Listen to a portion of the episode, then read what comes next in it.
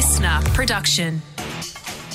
Good morning, sports fans, and welcome to Australia's number one daily sports news podcast, The Scorecard. I'm Liam Flanagan, and this is your fast, fun hit of sport for Tuesday, the 7th of November.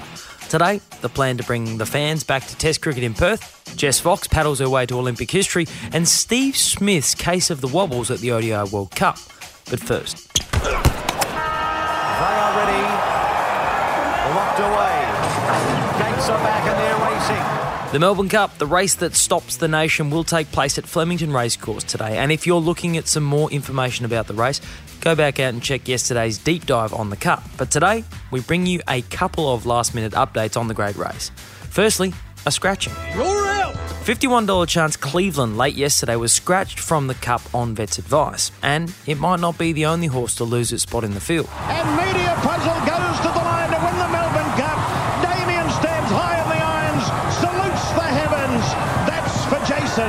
One of Australia's most storied jockeys, Damien Oliver, who famously won the 2002 Melbourne Cup with Media Puzzle only days after brother Jason died in a race fall, could be denied a final shot at glory. I've decided after 35 years it's going to be my last spring carnival and I'm going to ride through the spring carnival and then probably wind it up in Perth after their summer carnival. Oliver has announced he will hang up the bridle or the reins or whatever it is jockeys hang up at the end of this year and was hoping at one last crack at the cup aboard $41 shop Alenquer.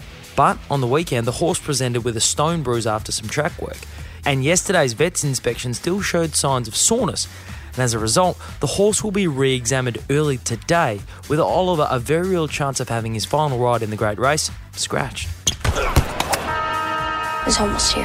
What is it? The summer of cricket, of course, and it's fast approaching. This summer, Australia will host Pakistan and the West Indies, and it starts with a three test series against Pakistan, with the first test being played in the wild, wild west of Perth.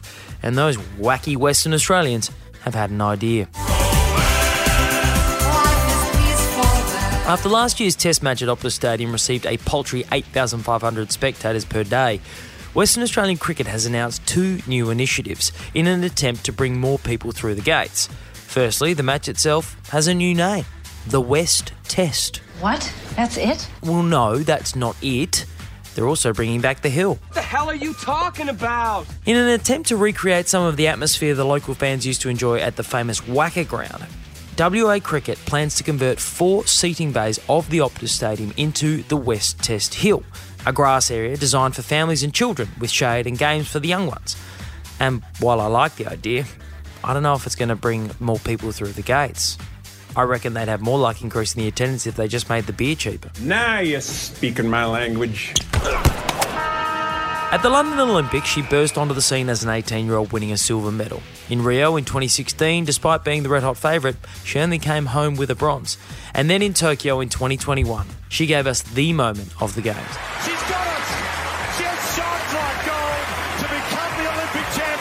And now Jess Fox, the golden girl with the Colgate smile, has created a bit more history. Olympic champion Jess Fox will make history as the first Australian canoe slalom athlete to compete at four Olympics after her selection in the Australian team for Paris today. Yes, 29 year old Fox has been picked for her fourth Olympic Games. I achieved that that gold medal dream in Tokyo and I've won the world titles and that's you know ticked all the goals that I've wanted to achieve in my sport um, you know with that 10th world title this year it's a really lovely round number I love that but I think I'm still hungry for more because I feel like I can keep improving And while she's a Fox by name, on the water, she's the GOAT. Greatest of all time. Four Olympic medals and 10 World Championships, Fox, who was born in France, will have a chance to add to her trophy room in the country of her birth in Paris next year and could still yet be joined by younger sister Noemie, also a paddler, on the team for the Games, potentially making it a truly family affair for the Foxes. But even at this early stage, Fox Senior is considered a strong chance for flag bearing duties in Paris. Even if Team Chef de Mission Anna Meares isn't giving anything away. she embodies all the qualities doesn't she and um, I really have to respect the fact that we have up to 478 other members potentially to be selected to be considered um, but she definitely you know uh, is one to consider But whether she's flying the flag or not, there's a strong chance we see Fox atop the podium in Paris once more. Tonight, Australia continues its ODI World Cup campaign. Tonight, we fight for our lives! Australia will be looking to put a stop to the fairy tale run of Afghanistan through this year's tournament.